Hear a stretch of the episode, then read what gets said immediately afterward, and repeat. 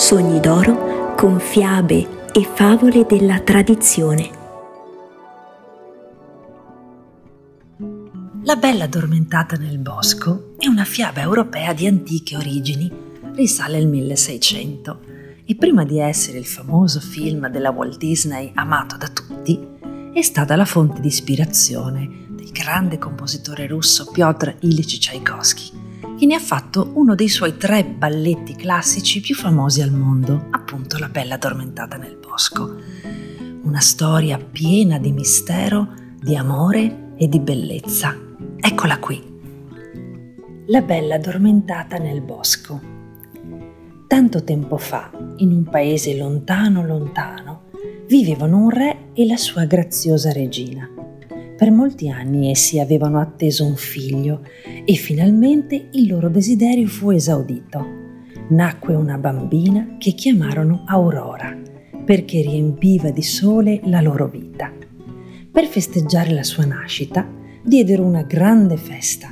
Su invito del re cavalieri e dame, cittadini e contadini, tutti vestiti degli abiti migliori e portando doni, andarono a palazzo per vedere la neonata e farle gli auguri. La festa era al culmine quando, scivolando lungo un raggio di sole penetrato nella sala grande, comparvero le minuscole figure di tre fatte buone. Agitando le magiche bacchette, volteggiarono sopra i doni esposti poi si avvicinarono alla culla per offrire i loro doni alla principessa Aurora.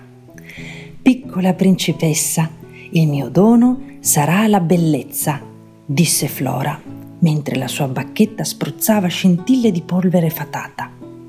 Piccola principessa, il mio dono sarà una voce dolcissima, disse Fauna. Ma proprio mentre la terza fata, Serena, stava per offrire alla bimba il suo dono di felicità, una folata di vento spalancò le porte del castello.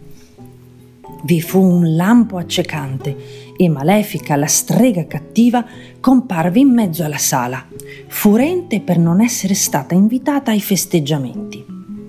Nel silenzio generale alzò le braccia e annunciò: Anch'io farò un dono alla bambina. La principessa Aurora crescerà in grazia e bellezza amata da tutti quelli che la conoscono, ma prima che cali il sole sul giorno del suo sedicesimo compleanno, si pungerà un dito con un fuso di un arcolaio e morirà. La povera regina prese la sua bimba dalla culla e la strisse forte a sé, come per proteggerla dalle terribili parole della strega. Le guardie circondarono Malefica e le puntarono contro le lance ma con la sua potente magia ella si circondò di fiamme e scomparve in una nuvola di fumo. Serena, la fata che non aveva ancora offerto il suo dono, agitò rapidamente la sua bacchetta sopra la bimba dicendo Re e regina, non disperate, benché non abbia il potere di annullare questa terribile maledizione, posso essere d'aiuto. Poi, mentre la bacchetta creava magici disegni nell'aria, disse Dolce principessa, un fuso ti pungerà il dito, ma non morirai. Ti addormenterai e dormirai fino a quando non riceverai il primo bacio d'amore. Il re, ancora spaventato per la vita della figlia, ordinò che lo stesso giorno tutti i fusi e gli arcolai del reame venissero bruciati venne preparato un grande rogo nel cortile e tutti gli arcolai furono distrutti. Le tre fate, però, non erano certe che questo fosse sufficiente a proteggere la principessa, così persuasero il re e la regina a permettere loro di nascondere la piccola. L'avrebbero portata a vivere in mezzo alla foresta e si sarebbero tutte travestite da sarti di campagna. E così per i sedici lunghi anni la principessa crebbe nascosta in una capanna di taglialegna, avendo come compagni gli uccellini e le creature del bosco. In tutto questo tempo Malefica cercò di trovare la ragazza, ma invano perché le fate tennero ben nascosti i suoi movimenti vissero come comuni mortali e non usarono mai la magia, nel timore che, se lo avessero fatto, Malefica avrebbe potuto scoprirle dal bagliore che essa emanava. Insieme si dedicavano a piccoli lavori di sartoria, cucivano e facevano vestiti per gli abitanti del vicino villaggio.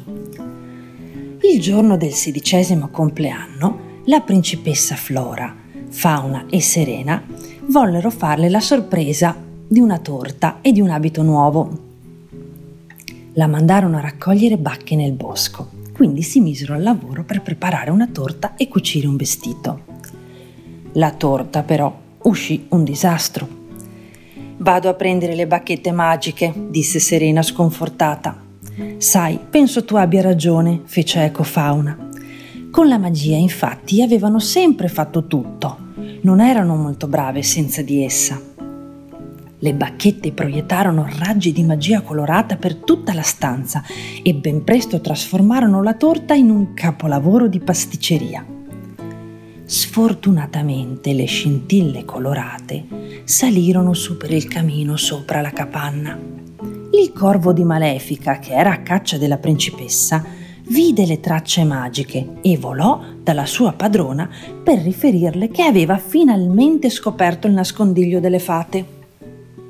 Là Malefica entrò, trasformata in un anello di fumo, fece una magia alla fanciulla e la condusse in una stanza segreta in cui c'era un arcolaio, l'unico rimasto in tutto il paese. Cosa sarà mai? disse Aurora. Allora udì una voce che ordinava: Tocca il fuso!